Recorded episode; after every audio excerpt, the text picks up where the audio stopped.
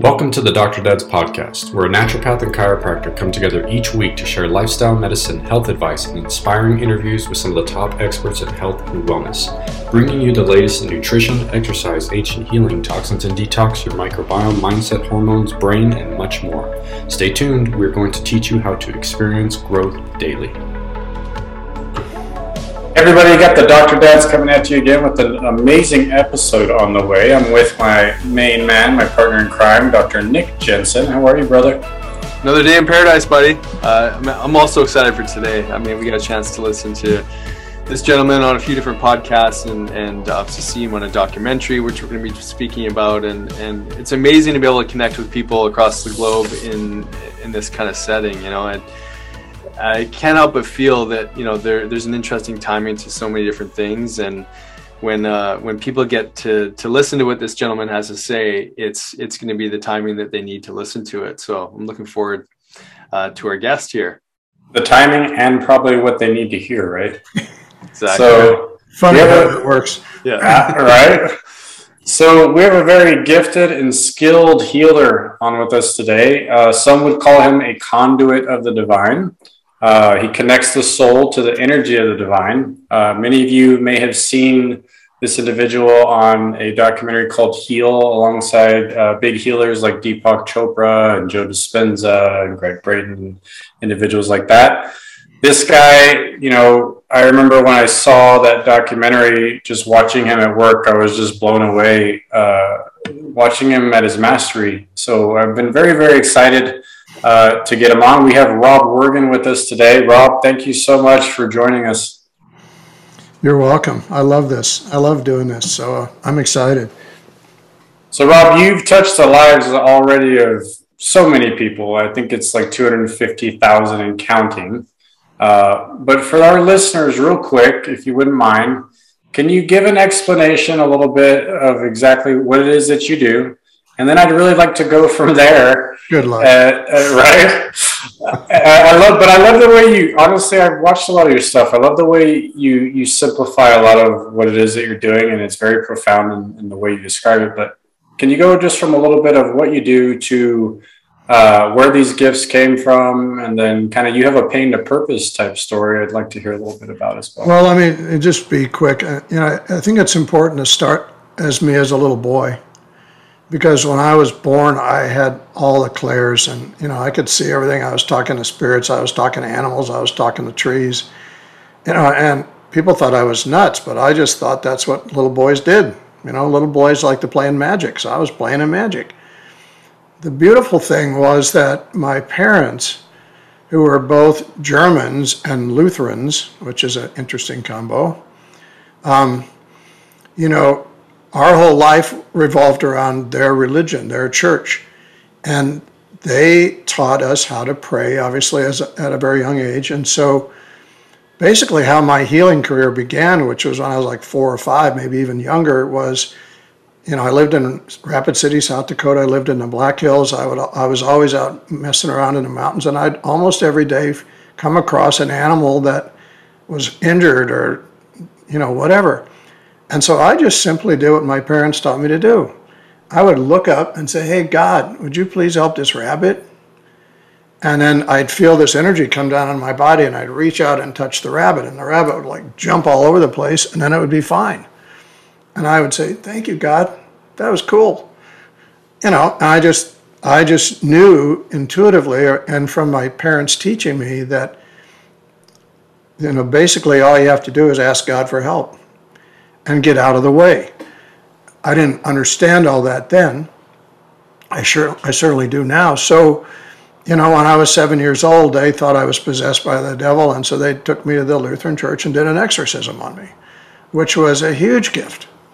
You know, even though I spent years in therapy afterwards, you know, I realized at one point that what they did for me was a huge favor because they took me out of uh, they could have put me in the shrine circus or some you know sideshow act and probably ruined me. At a young child being this this wild healer kid that was seven years old. But they took me away from that. So i they gave me the opportunity to have as normal as i could have it uh, a normal human life. And so i you know grade school high school I became an entrepreneur at an early age. I used to change around businesses. I was a really successful CEO. And so from age seven until age, um, you know, in the 50s, I, I was all about materialistic everything. I was like fastest car, best stereo system, most expensive watch. That was me. I made millions of dollars changing companies around, and all I could all I cared about was my address and my car and what watch I had on. You know, which was a little interesting. Uh, so then, uh, when I was in my 50s, 51, instead of retiring like I thought I was going to retire, I had everything I had worked my whole life for stolen from me. And I knew, I know now that that was, you know, the classic cosmic 2x4, but it also was another important gift for me because I was headed down this road of being all hung up on materialistic stuff and not not paying attention. And you know, so if you would have asked me when I was 50 years old, was I religious? I would have told you I was an atheist that I didn't believe in any of this stuff. This was all bunk and, you know, just garbage. And then I, so I lost everything and I spent the next three and a half years taking a lot of painkillers, drinking a lot of vodka, and trying to, you know, subdue my, my anger, my rage, my betrayal, my grief, and all that stuff I felt. And it got so bad that I actually tried to kill myself in February 2003. And I was at the beach and I, you know, I, st- I stood up and I started yelling at God. You know, this is a guy that's an atheist that's yelling at God. I'm like, why did you do this to me? I didn't do anything. I don't deserve this. Blah blah blah blah blah. You, you know, blank blank blank. And I said something really clever like, "So God, if you have anything to say to me, you probably better hurry up because I'm not going to be around very long." And whether I was imagining it or actually heard it, I heard a voice, a very strong voice that said you have a choice to make and you have to make it now. You have your choice is you can continue on the path that you've chosen to be on, or you can do what you did as a child, except with humans. And I said, I don't know, I don't remember that. I don't know what that is. I don't you have to tell me how to do it. And they said, all you did was ask God for help and get out of the way. And the energy would come through you to help the per- now a person, not an animal. So that's a quick, that's a really quick story, but that was my training. My training was a, as a child being in this wonder all the time and this magic all the time and just saying, I can do this. I just need to ask God and I, I want this animal to feel better. And it did. And so it was really then that I went back to that that helped me start doing this work 18 and a half years ago. And you know, I don't know how many people I've worked on. We, we had over 30,000 Zoom appointments in 2020. So that's a few, right? And, um, you know, we're on path to do more than that this year. And the beautiful thing about the pandemic was I do everything on Zoom now. We just got off a call a few minutes ago. We had, you know, we have every country, and I have pins on a, a globe, and I have every country that I have pe- people coming to me now. And they can come by just logging on their computer and it's beautiful. And the work's actually more powerful because you're in your own sacred space at home. You're not being uh, bothered by somebody sitting next to you or laying next to you crying or snoring or whatever they're doing. You know, you don't have to travel. You don't have to go through that expense. You don't have to go the stress of traveling. You just roll out of bed or stay in bed, turn on your computer, and receive this magic, this magic energy. So, I don't know. That's that's kind of the quick intro to what I do now. Uh, but you can ask me any specific questions you want. I So- just say to people, I'm not doing anything. I'm not the one doing the work. Uh, for whatever reason, I'm, my body has been built to withstand a hundred thousand volts of divine light that comes down to me and then it gets, uh, it's a transfer, I'm like a transformer. I transform that energy into the right appropriate energy for the person I'm working on and they get exactly what they need and I get to watch what they're doing, and they use my all of my senses as a human to connect with another human.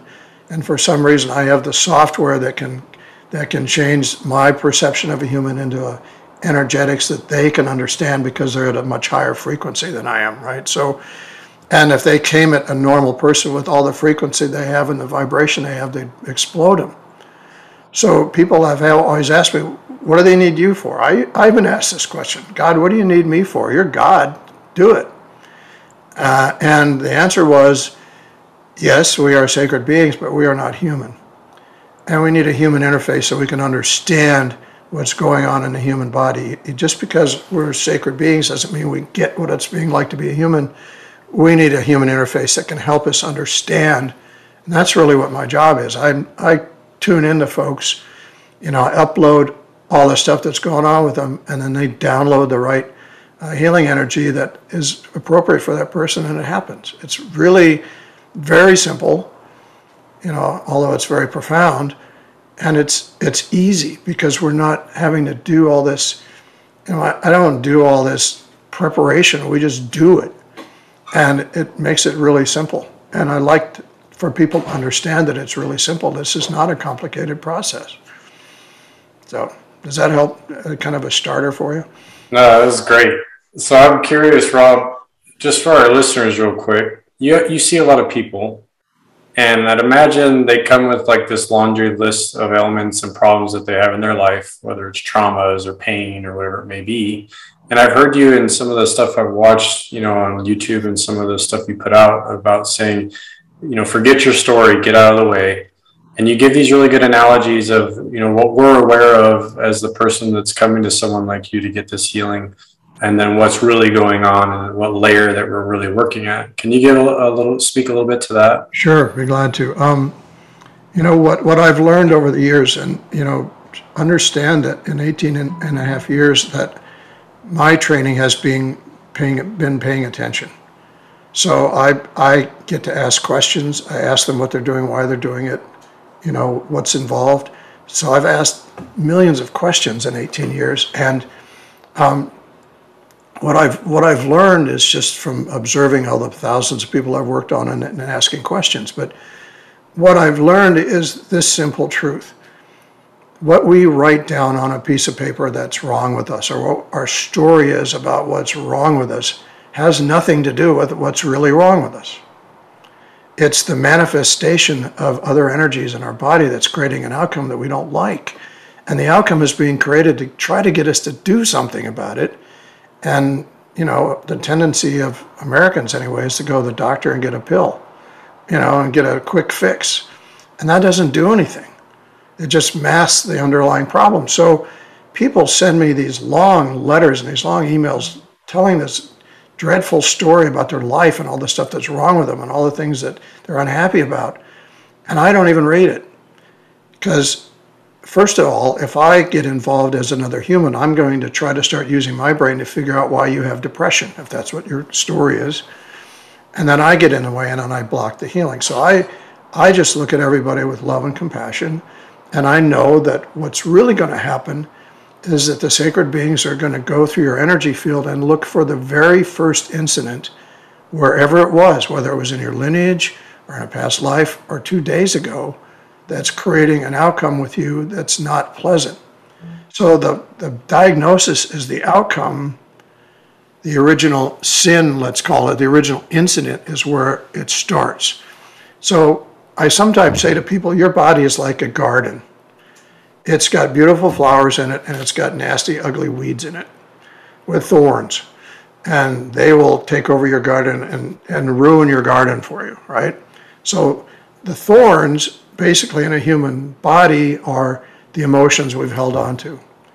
And we keep packing them down, packing them down, packing them down, packing them down, feeding that, that thorn its fertilizer, which is not releasing until that thorn becomes dominant in your field and your body and starts poking at you and you go to the doctor and they say oh i'm sorry you have stage four cancer and but the stage four cancer is the outcome it's not the source so what i say to folks is i'm going to go into your garden and i'm going to look for the biggest thickest nastiest weed first and we're going to follow that stem all the way down to the tip of the root because unless we take out the original incident that occurred that created that energy in you, um, we're not gonna, we're not gonna, it's not gonna be eliminated. Hmm. I love that, that analogy. Make, yeah. Does that, that make sense? So, you know, it's like, you know, in the spring you go out and cut your grass and all your dandelions disappear for two days. No, they didn't. unless you get the whole root of the dandelion, it's just going to come back stronger and, and bigger. So my job is to not pay attention to the outcome, but to help the beings in finding the source, the original imprint of energy that created. Now it could be a family thing that your family's lineage has been passing down. You know, like I hear from guys all the time. My dad died at 42 of a heart attack. My grandfather died at 43 of a heart attack. My cousin died at 43 of a heart attack. I'm afraid I'm going to die of a heart attack in my 40s. And that energy has been imprinted in that person, but you can still remove it. So I don't care what it is. I don't, you know, I don't, I'm not minimizing anybody's suffering, but, you know, whether you have stage 27 cancer or an ingrown toenail, um, we're going to use the same technique to, to solve that outcome because it's all energy and it doesn't really matter what it's been labeled. What matters is that you're ready to get rid of the label and that you're willing to let God in. And I'm not a religious guy. I use God just because it's a good, good, you know, term that people understand. Does that help? Am I am I helping you out here? No, no, that was perfect. Yeah, Nick, go ahead, brother. I know you want to ask some stuff. Yeah, I know. I think that that was such a clear description for people, and and I can imagine because you know people are kind of thinking that you know when they get stuck in the middle of something, all they can see is their story. You know, to to relate to something on a more profound level like the what you're sharing. I mean, it's it's it's not something that you're gonna be able to register on that cognitive level. So because I'm I mean even, even us as you know healers working with with our our patients in our community, you know we we're trained to look at the the physical pathological you know issue that's that's coming in. And you know there might be a subtle layer of of where we um, you know want to help people bypass their story and get into you know the nuts and bolts of what's actually going on. But the, the way you described it i think that was that was brilliant. And and maybe it's just something that most people won't really cognitively be able to accept. And that's i imagine that's just that's okay. It's, it's difficult because people like insist that they have to tell me their story and i don't want To, i'll tell them that i don't want to hear it you know, when we do these weekend immersions, we often show a five minute clip that you can, anybody can find on YouTube that's from an old Bob Newhart uh, TV show. And if you haven't watched it yet, just go on to YouTube and, and search Stop It. Oh, yeah, I've seen that. Yeah. Have you seen it? Right? It's like he's a psychiatrist, and this person keeps coming in and talking about all the stuff that's wrong with her, and he keeps yelling at her, Stop it. And it's a good, funny way of getting insight of what we do all the time, right? It's crazy. Um, if you guys don't mind, I want to tell you a really quick story because uh, about me because I, I I like, you know, my life has been filled with more junk than you could ever imagine. I've been diagnosed with more things, and I've had more. I mean, you know, they gave it to me because I needed to understand what it felt like to have all these different things. Okay, I don't know if you know this or not. It's you know, but on July 5th of this year, I had a stroke. I had a stroke on the beach in Santa Monica. I went down hard. And, and, you know, number one, I went down on the beach and nobody paid any attention to me. I was just lying there on the beach. And it was probably because it was Santa Monica and there was all these drug addicts and stuff sprawled out on the beach. And I just looked like another one, right? But the point of this story is you know, I've had these life experiences that teach me something, and that experience taught me so much. Because what happened was I had all through the experience choices. I could choose to go into fear and go into a story about how my mom died of a stroke and how friends have died of strokes, and I must be going to die because I just had a stroke. And I could listen to the doctor tell me I was going to be in the hospital seven days and in a rehab hospital two to three weeks, and I was going to take all this rehab and blah. I could have bought into all that, but I didn't. My choice was to, to pay attention to what they were telling me, but not take it on as my story. My story was I'm fine. I'm fine now. I'm going to be fine. I don't need to be in the hospital. I don't need rehab. I don't need anything. I'm fine. And so I had this stroke on Monday morning, July 5th, and on Tuesday morning, after they'd done all these CAT scans and all these tests and all this running up my Medicare bill, right? Um, this esteemed neurologist came in and started to explain to me my what my my path was going to be for the next rest of my life. And I listened carefully to him, and I said, I, he said, "Do you have any questions?" And I said, "No, I don't have any questions. I just have a comment." And my comment is, I appreciate your wisdom and your experience in dealing with people with strokes. However, I don't consider myself a stroke victim, and I will be dismissed from this hospital today because I'm fine. Now, you can only imagine the look on this neurologist's face. UCLA head of neurology in my room, and I'm like, I don't, I don't believe you, doc. I'm fine. And I could have bought the diagnosis, right? I could have. I had a choice to make. I didn't. I, I, bought, I tuned into my own diagnosis, which is I am fine. I actually bet the guy $5 that he would come back that day and dismiss me without not because he thought I was a smartass, but because I didn't need to be in a hospital. I bet him five bucks. He didn't like that very much. He said to me, "You must be one of those holistic people. I bet, I bet you don't even have a physician, do you?" And I'm like, "No, I use naturopaths. I don't have a physician." He said, "Well, that's your problem. You don't have a doctor. You don't have a real doctor." So after a whole day of tests in UCLA Medical Center that day, his assistant came back at five o'clock to tell me that I was being discharged because they could find nothing wrong with me. Even though the day before, uh, MRI proof and CAT scan proof and all the stuff they did to me with contrast and all that stuff, that they could see it in my head. And I should be in rehab. No. It's amazing. What was what That's was happening truth, for you? What was happening for you in that in that day between when it happened and like were you connecting and, and doing some self healing or like what, Well, what I what was going on? I was mostly curious. You know, what I've learned is curiosity is much better than buying into. I'm like, I wonder why this is happening for me. There must be a reason. Huh. You know, and I, I just stayed curious and I was really curious about what the doctors and nurses would say because I, you know, I hadn't had a stroke before and didn't know what that felt like. I didn't know what was going to happen. And I was just kind of an observer watching all this that was going on because I was curious. I wasn't watching it because I was afraid I was going to die or anything. I was just really curious about why are you doing this test? What's a bubble test of my heart? What's a contrast MRI? What's this? What's that? I'm just like, what are you doing? Why are you doing it? Oh, cool. You know, so I was in more curious. I don't think I was ever in fear. I was just like really curious, like, why is this happening? And, you know, I'm 73, so it's not a good age to have a stroke.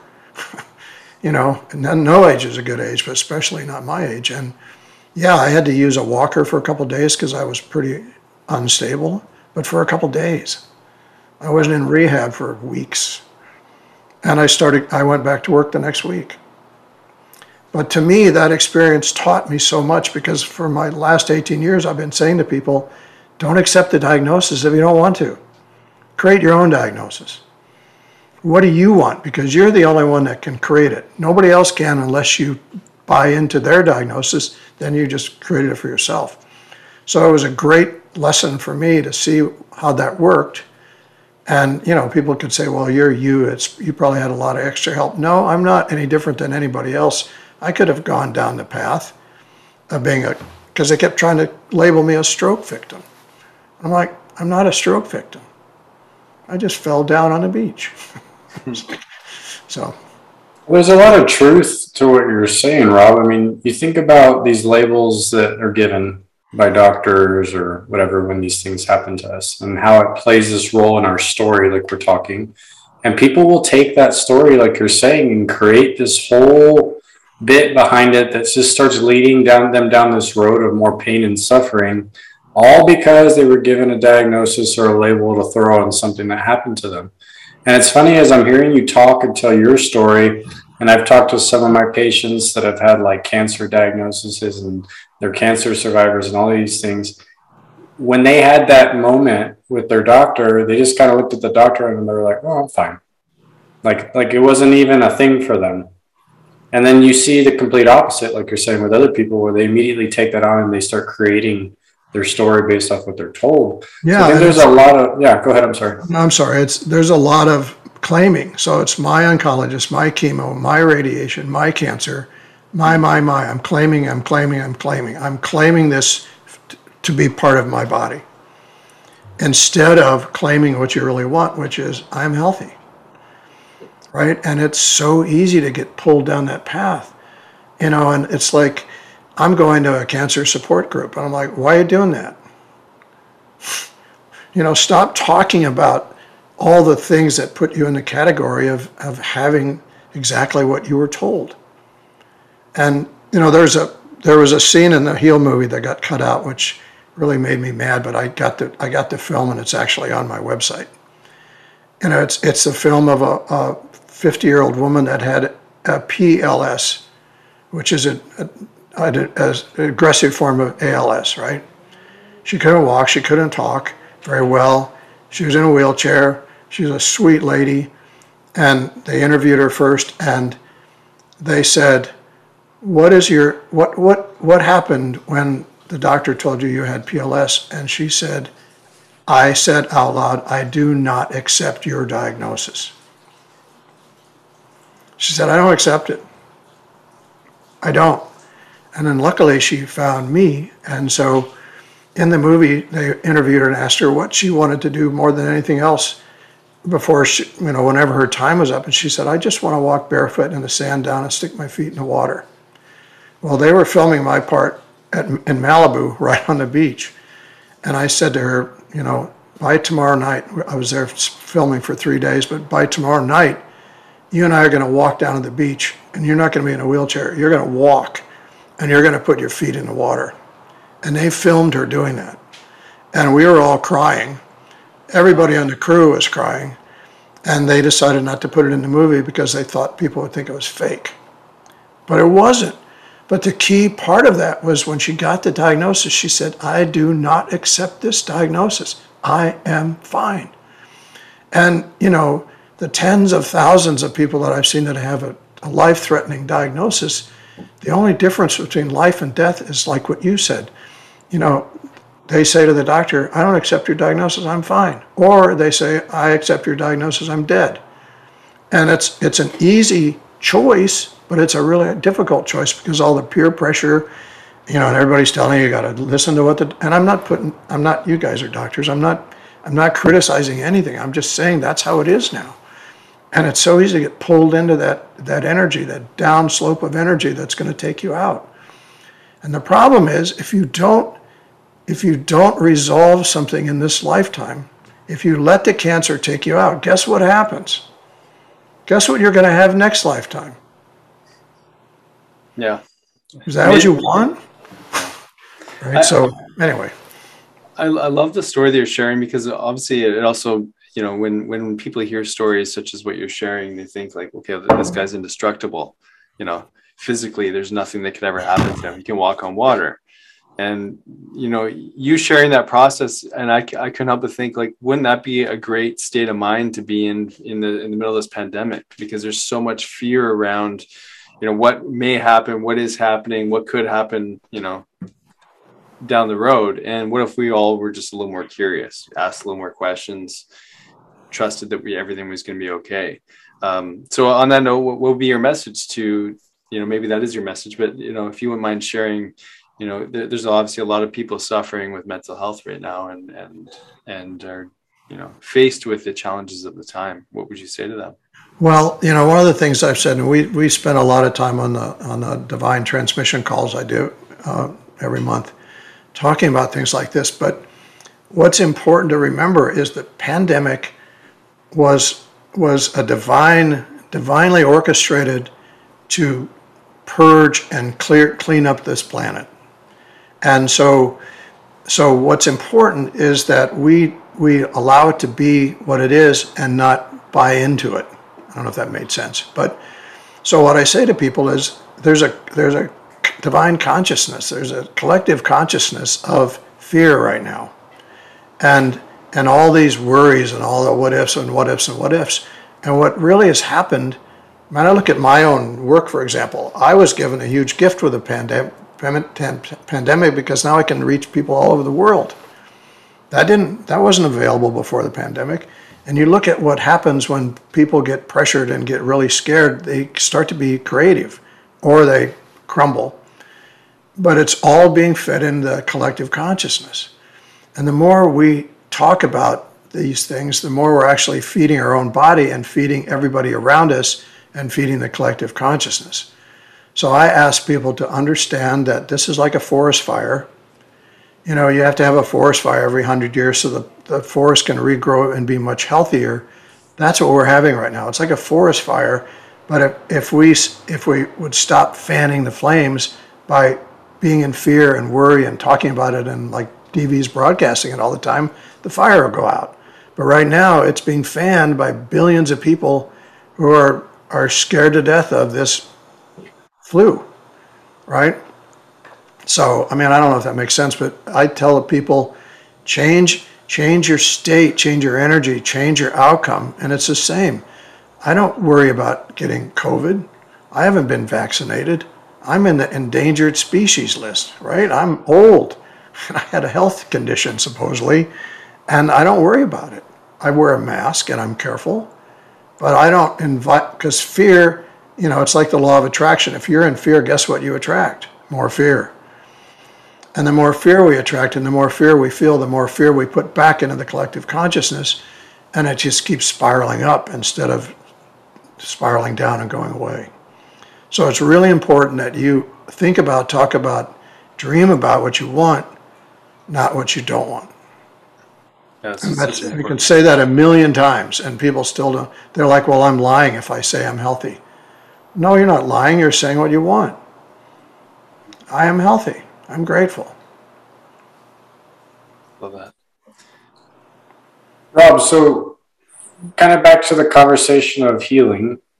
For some individuals that are listening, and let's say they're struggling with some form of suffering or pain, and you know, and they haven't even thought of moving down this layer of trying to heal at the soul layer or, or energy and things that you're speaking to, what would you tell somebody like that? Just like just off first, you know, first, you know, uh, just coming into contact with someone like that on the first visit with you, let's say, and they're they're completely new to this stuff. This is very like outside the box for them. Well, the first question I like to ask people is, what have you got to lose by doing this? Besides all the stuff that's creating suffering in you. What do you got to lose? Everything that you don't like. That's what you have to lose. And, you know, so why not give it a shot? Why not try it? Because you might be shocked, you might be pleasantly surprised, and you're going to feel better. Um, so that's kind of the one of the questions I ask. But I also direct people to my website and say, you know what? Read what other people have written. I don't write any of that stuff. I've got videos, I've got testimonials. You know, they're categorized. So if you've got cancer, you go to look at the cancer, cancer stuff. You know, we just, I posted a testimonial a couple weeks ago on Facebook from a woman in Boston that had had cancer like seven times. And they kept telling her they got it and then they didn't get it. And they kept calling her back in and doing more and more and more and more and more. And she came to see me. And she doesn't have cancer at all anymore. And she had to, you know, she had to break rank with some of her friends and her family because they kept saying you just have to keep going. And she stood up for herself and changed her story. And so, but the beautiful part about that video was that she gave, you know, her story is not that much different from a lot of other people's that have had cancer. And so her story was an inspiration to those people that thought they were at a dead end road and maybe they've got something else they could try. You see, I've got seven free calls on my website that are healing calls that people can download. They don't have to pay me a nickel. You can order you can order angel cards on my website. It doesn't cost anything. There's all kinds of things on my website that are free that will get you curious, if nothing else, about wow, this maybe this is maybe this is possible. And you know, the movie Healed continues to bring people to me. And now that we're like global in scope, you know, we've got people from all over the world. I got people that aren't can't even speak English on my Zoom calls now.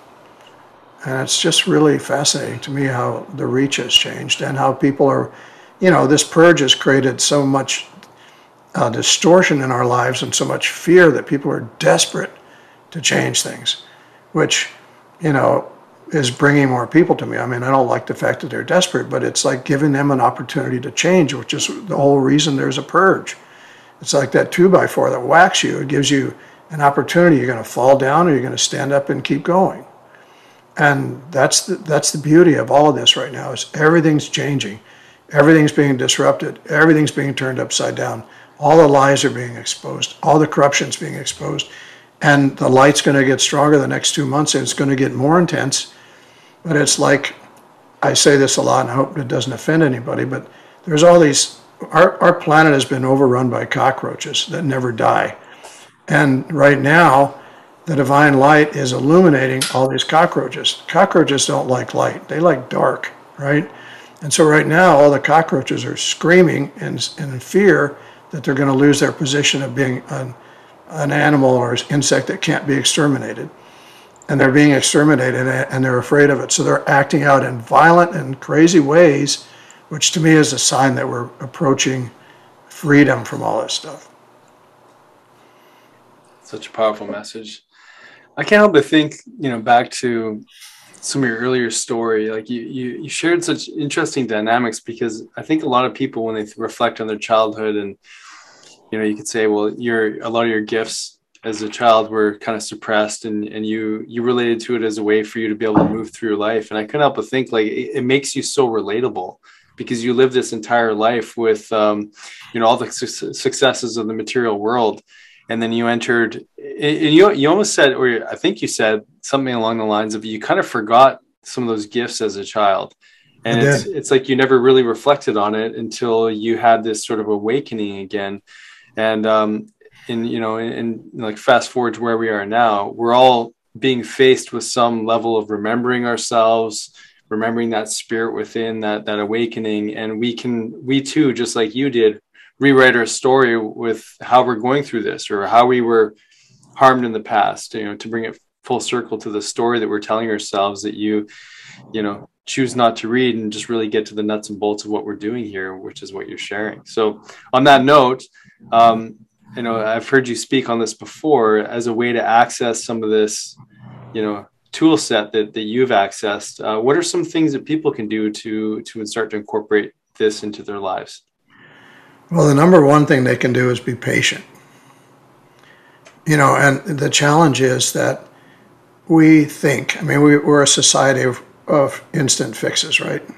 And we think that if we say one prayer, or if we ask for divine intervention, or we ask God to intervene, or whatever whatever words we're going to use, then we also have an outcome that we think is appropriate.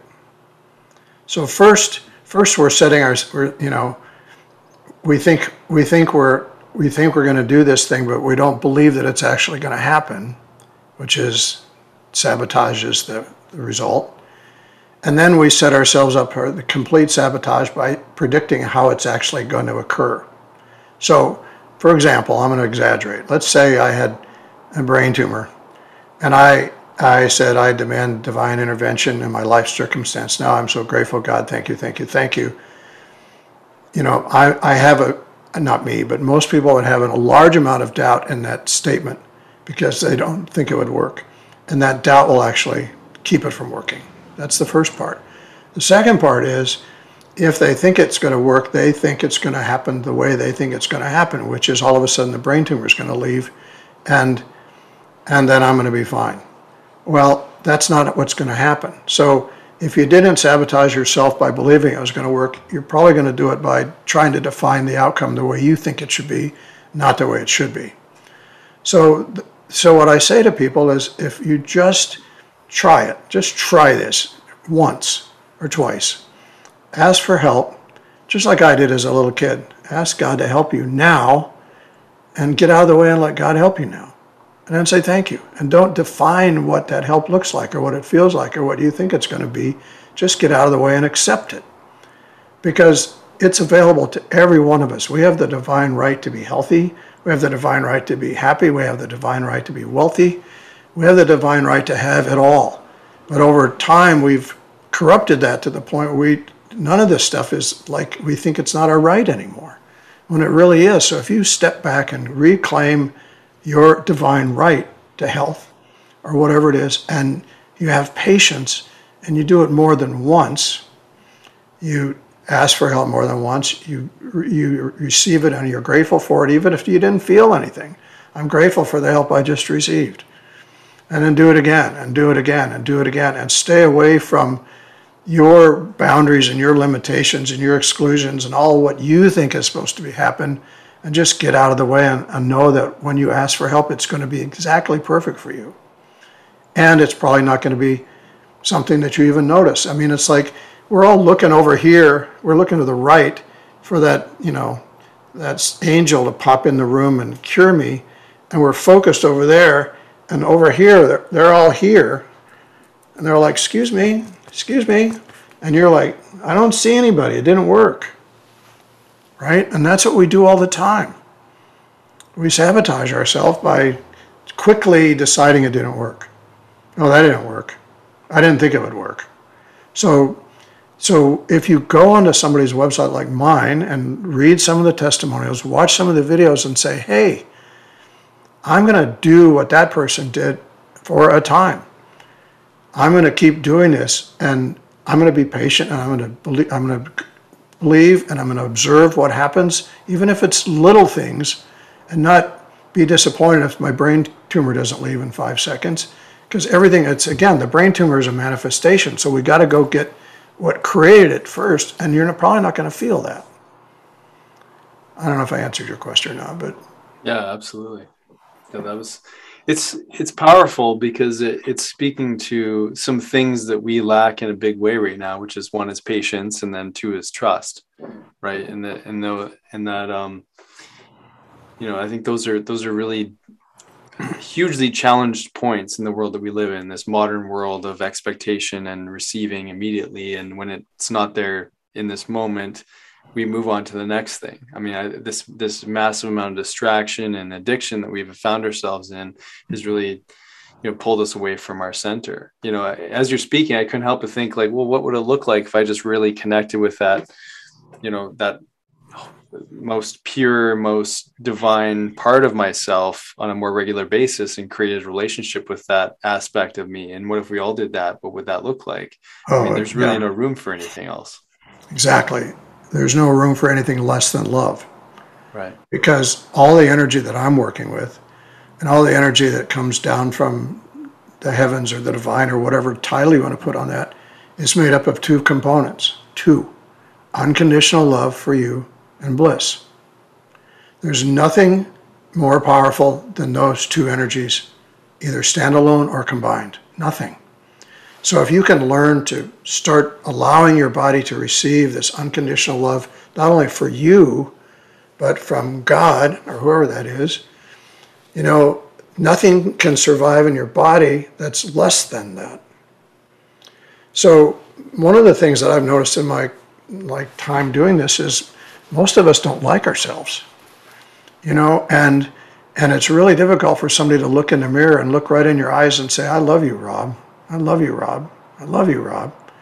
It's really hard because most of us don't. And, you know, we, we think of all these flaws that we, we have, all these things that we've done wrong, all these judgment and criticism about ourselves.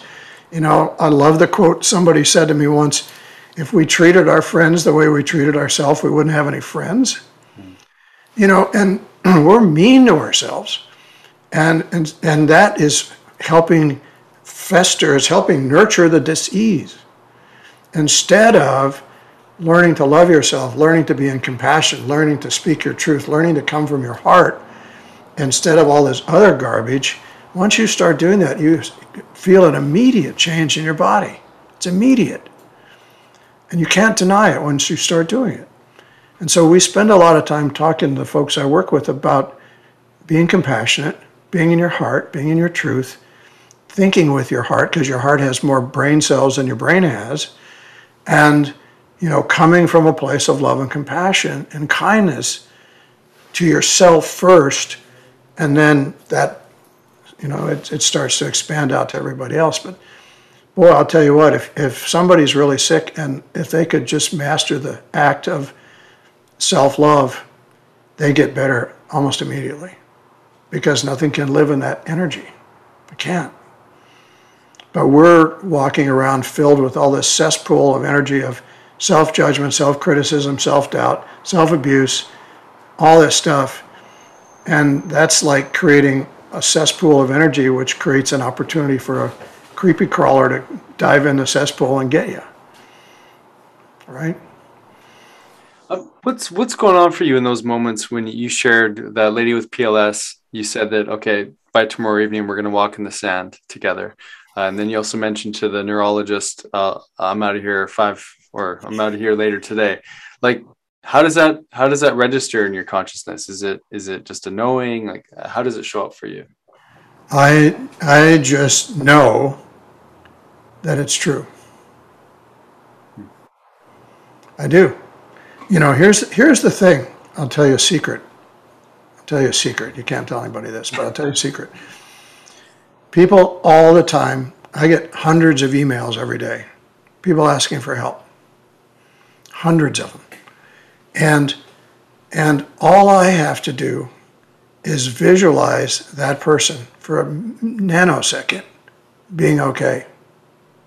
And it changes them.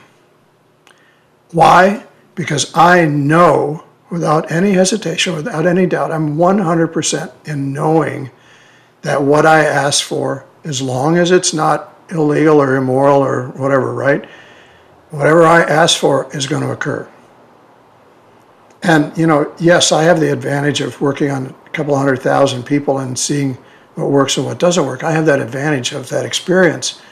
But I also know that if I think of you, if you sent me an email and said, I have a really bad headache, and I just thought of you in a moment, and knowing that as soon as I thought of you, your headache was going to go away, it would go away.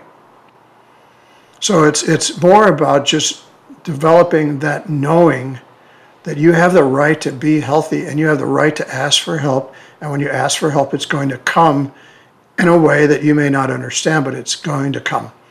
And just let that be true. Let it be true. And once you do it a few times and it works, you'll be like, I got this. I got this. So I can I could go on for you know ever about stuff that I've manifested for myself just by thinking about it and knowing it's true. And I've also manifested stuff that I don't like because I thought about that. And you know, God God doesn't you know, because God loves you unconditionally. If if you ask for something, even if it's bad for you, you're probably going to get it because it's unconditional love. So just be careful what you ask for. The other thing that I say to people, I like to bring it down to a really simple level, like you said earlier. I ask people how many how many people in the room believe in the parking angel. Right? Just about everybody believes in the parking angel, right? Why does it work? Because they believe in the parking angel. They know and trust and believe that when you call upon the parking angel, you're going to get a good parking place. So why don't you do the same thing with your life? Why don't you do the same thing with your suffering, with your disease, which whichever's not working for you, call in the health angel. And know, just like you know the parking angel is going to work for you, the health angel is going to work for you. Keep it simple. You know, don't make it complicated. Relate it to something that you know works and then see why it works because you believe it. That's why this stuff works when you believe it. And people go, Well, I've got cancer. I, it's stupid for me to believe that I'm going to be healthy. I'm like, Why? You have the right. You have the right to believe whatever you want to. You have the right. It's your body. You know, you have the right to take care of your body. And part of that is believing what you want your body to be like. You know, I had a lady one time that weighed a whole bunch of, she weighed over 300 pounds. And I said, What's your diet like? And she goes, I eat tuna and salad all day. And then at night, I eat a whole half gallon of ice cream. I'm like, Okay, what are you thinking about when you're eating the ice cream? And she said, Every bite, I think how fat this is going to make me. I'm like, Okay, so what are you doing? The ice cream, it's not the ice cream, it's the belief of the ice cream that's making you fat. So enjoy the ice cream with joy and pleasure and say, I'm grateful to my body that I get to have this joyous moment with a spoonful of ice cream instead of, I shouldn't be eating this, this is going to make me fat. And it's the same thing with chemo or prescription drugs. You know, when we when we ask that whatever we're putting on our body to be kind, to be helpful, to be whatever it is, instead of I shouldn't be doing this because it's going to kill me, You know, this chemo is going to kill me. This radiation is going to kill me. My hair is going to fall out. I'm going to lose weight. I'm going to feel horrible. Or I'm grateful for this magical, mystical elixir of health that's being put in my body now. I'm so grateful for my, my perfect health. Thank you.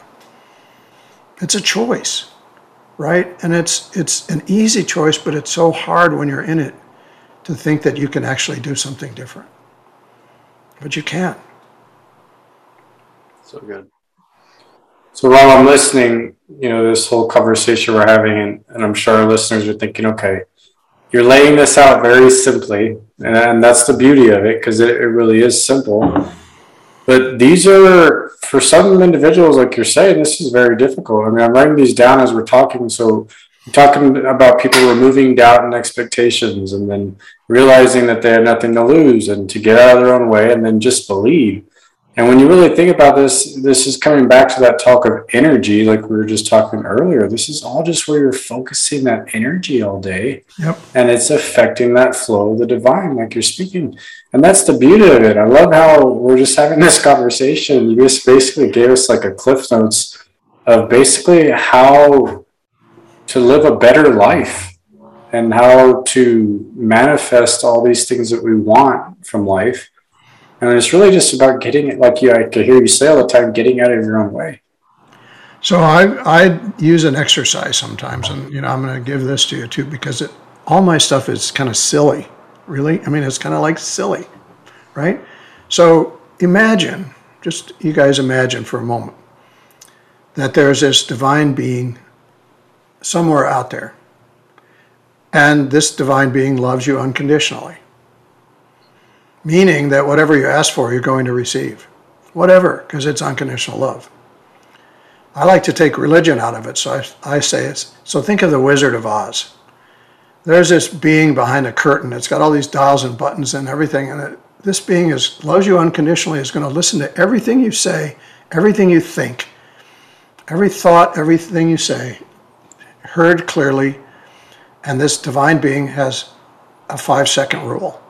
The divine being is going to count to five, and at the end of five, it's going to push the wish granted button and say, Your wish has been granted. So, my challenge is to people, and you guys can do this with each other, you can do it with whoever you want, is to, to add the simple words wish granted at the, er, at the end of every sentence you write, at the end of every sentence you speak, and see how many times a day you're asking for something you don't want because you have five seconds. I'm like, this is going to be a really shitty day. One, two, three, cancel, clear. This is going to be a good day. Or let the five seconds run and Divine pushes the wish granted button, and that's exactly what you get. So it's a fun game to play to listen to people carry on and say, wish granted, wish granted, wish granted, wish granted, wish granted. And they're like, holy crap. Thousand times a day I sabotage myself. I'm asking for what I don't want instead of what I do want. And it's a really easy way to people to get, because we, we don't even know we're doing it, right? We're just yapping away and we're sabotaging ourselves. But if you have somebody that's saying, wish granted, wish granted, wish granted, or you're thinking, oops, wish granted, it might be an easy way to start being really aware of what you're doing all the time. You know, and gratitude is like the, the other greatest medicine there is. You know, if you are grateful for your healthy body, you're grateful for your amazing life, you're grateful for your amazing um, health elixir that's being put in your body that's keeping you healthy and happy and alive, you're grateful, grateful, grateful, that changes everything too.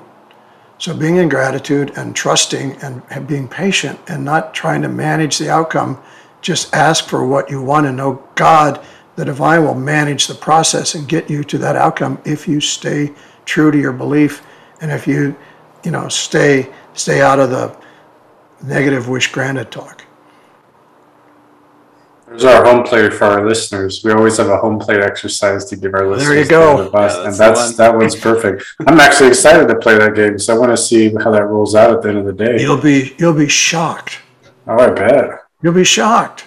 How many times a day you say stuff you don't want, and how many times you say the same thing all day that you don't want, and then you wonder why it doesn't get any better.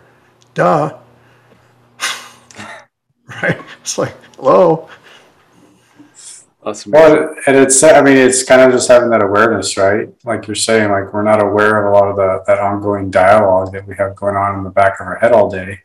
And this is a beautiful way just to be have some more awareness and just kind of listen to yourself. Well, it's kind of all fun, right? I mean, if you're in a group of people, like, hey, gotcha, wish granted. Is that what Right. you want? day. Yeah. I'm gonna play that with my wife too. I'm sure um, that that'll be a good one to use at home and with the kids. Yeah. Kids are especially. Yeah, yeah. Kids will get it first. They'll like, oh, this is fun.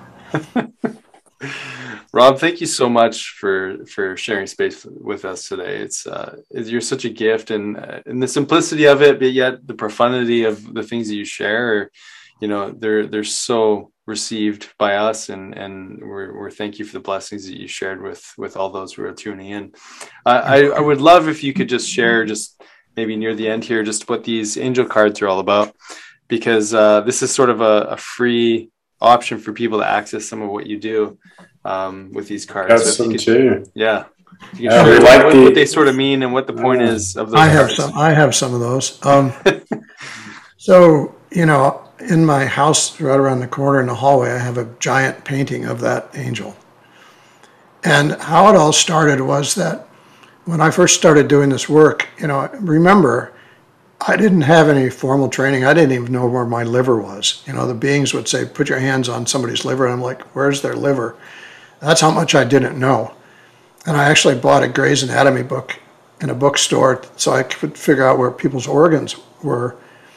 But um, what was my point here? I just forgot my point. But so so um, I people would always ask me, "Do I have any angels around me? Do I have any beings around me? Am I all alone, or do I have anybody? Do I have one?" And I'd say, "Well, you have your guardian angel, your your master teachers and guides, your lineage, your family and friends, all that, and you have these angels that have never been in human form. They just appear in human form the way their energy separates out. And people will go, I can't get that, I can't get that picture. So I found somebody who who listened to me describe what I see as an angel and made a painting of it. Oh, wow.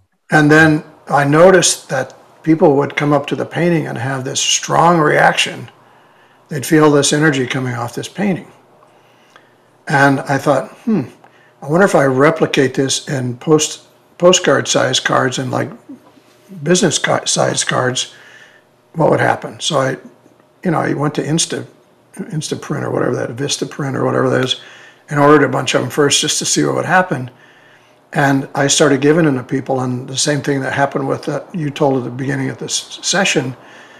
People are like, "What is in this card? What is it?" And so I realized that that was a really easy way for people to connect with the divine energy. It's very simple. It's a card, but most people can feel it. And and and so this is a, a way of getting people the idea that here's a piece of paper with some ink on it that's been energetically enhanced by the divine energies that ha- that's palpable you can feel it and you can put it under your belt and your back pain goes away. You can put it under your mattress and you stop snoring or you can put it under your dog dish and your cat gets your dog gets better. It has immediate results that you can that you can see. So we decided to start printing them in mass and giving so when i was doing live events we'd give thousands of them away every day. And now that i'm doing zoom events we mail them for free. So it's just a really easy way to connect and to feel what that feels like and to watch what happens when you actually apply the card to something that's not working it's phenomenal and uh, what a gift that we're able to give people because it's an entry it's kind of like an entry level this is how you're going to feel I think this is a great idea. And for our listeners, the story Rob's talking about before we got on the call, I was telling him that I ordered my angel cards and I had had a session with, uh, I was going to get some Reiki done with a friend of mine. And I handed her a card because I just got them that day. And before she had even like looked at it or even picked it up, the moment I handed it to her, she's like, holy cow. She's like, this thing is vibrating in my hand. She's like, what is this? So then I had her read it and I told her about it. But No joke. These things are amazing. I got them all over the clinic and the house. Order, hmm. order your angel cards. Order your angel cards. I'll, I know we got to go, but I'll tell you one more quick story. I, you know, Yeah. I used to travel 300 days a year all over the place, and I always had big stacks of those cards in my carry-on bag. And every time I would go through TSA, it would set off their alarms, Nice. and they would, yeah, seriously, they would search me, and then they would, you know, open the bag and they'd pull out a card and they'd be like holding it up with an angel faced right at them, like, "What is this?" I'm like, "That's what's setting off the TSA alarms." And they're like, "No, it isn't." I'm like, "Okay, take them out of the bag, let me walk through there," and I wouldn't go off. And it became a game for me that I was having fun with the TSA guys because I knew how to, how to. I didn't like getting searched all the time, but I liked them. I like TSA people holding an angel card. I thought that was a really good good way to get some of that energy to those people, right?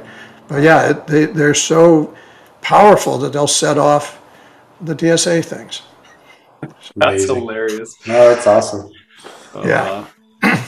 Wow. Rob, thank you so much for everything you shared today. Sure, Um, you're welcome.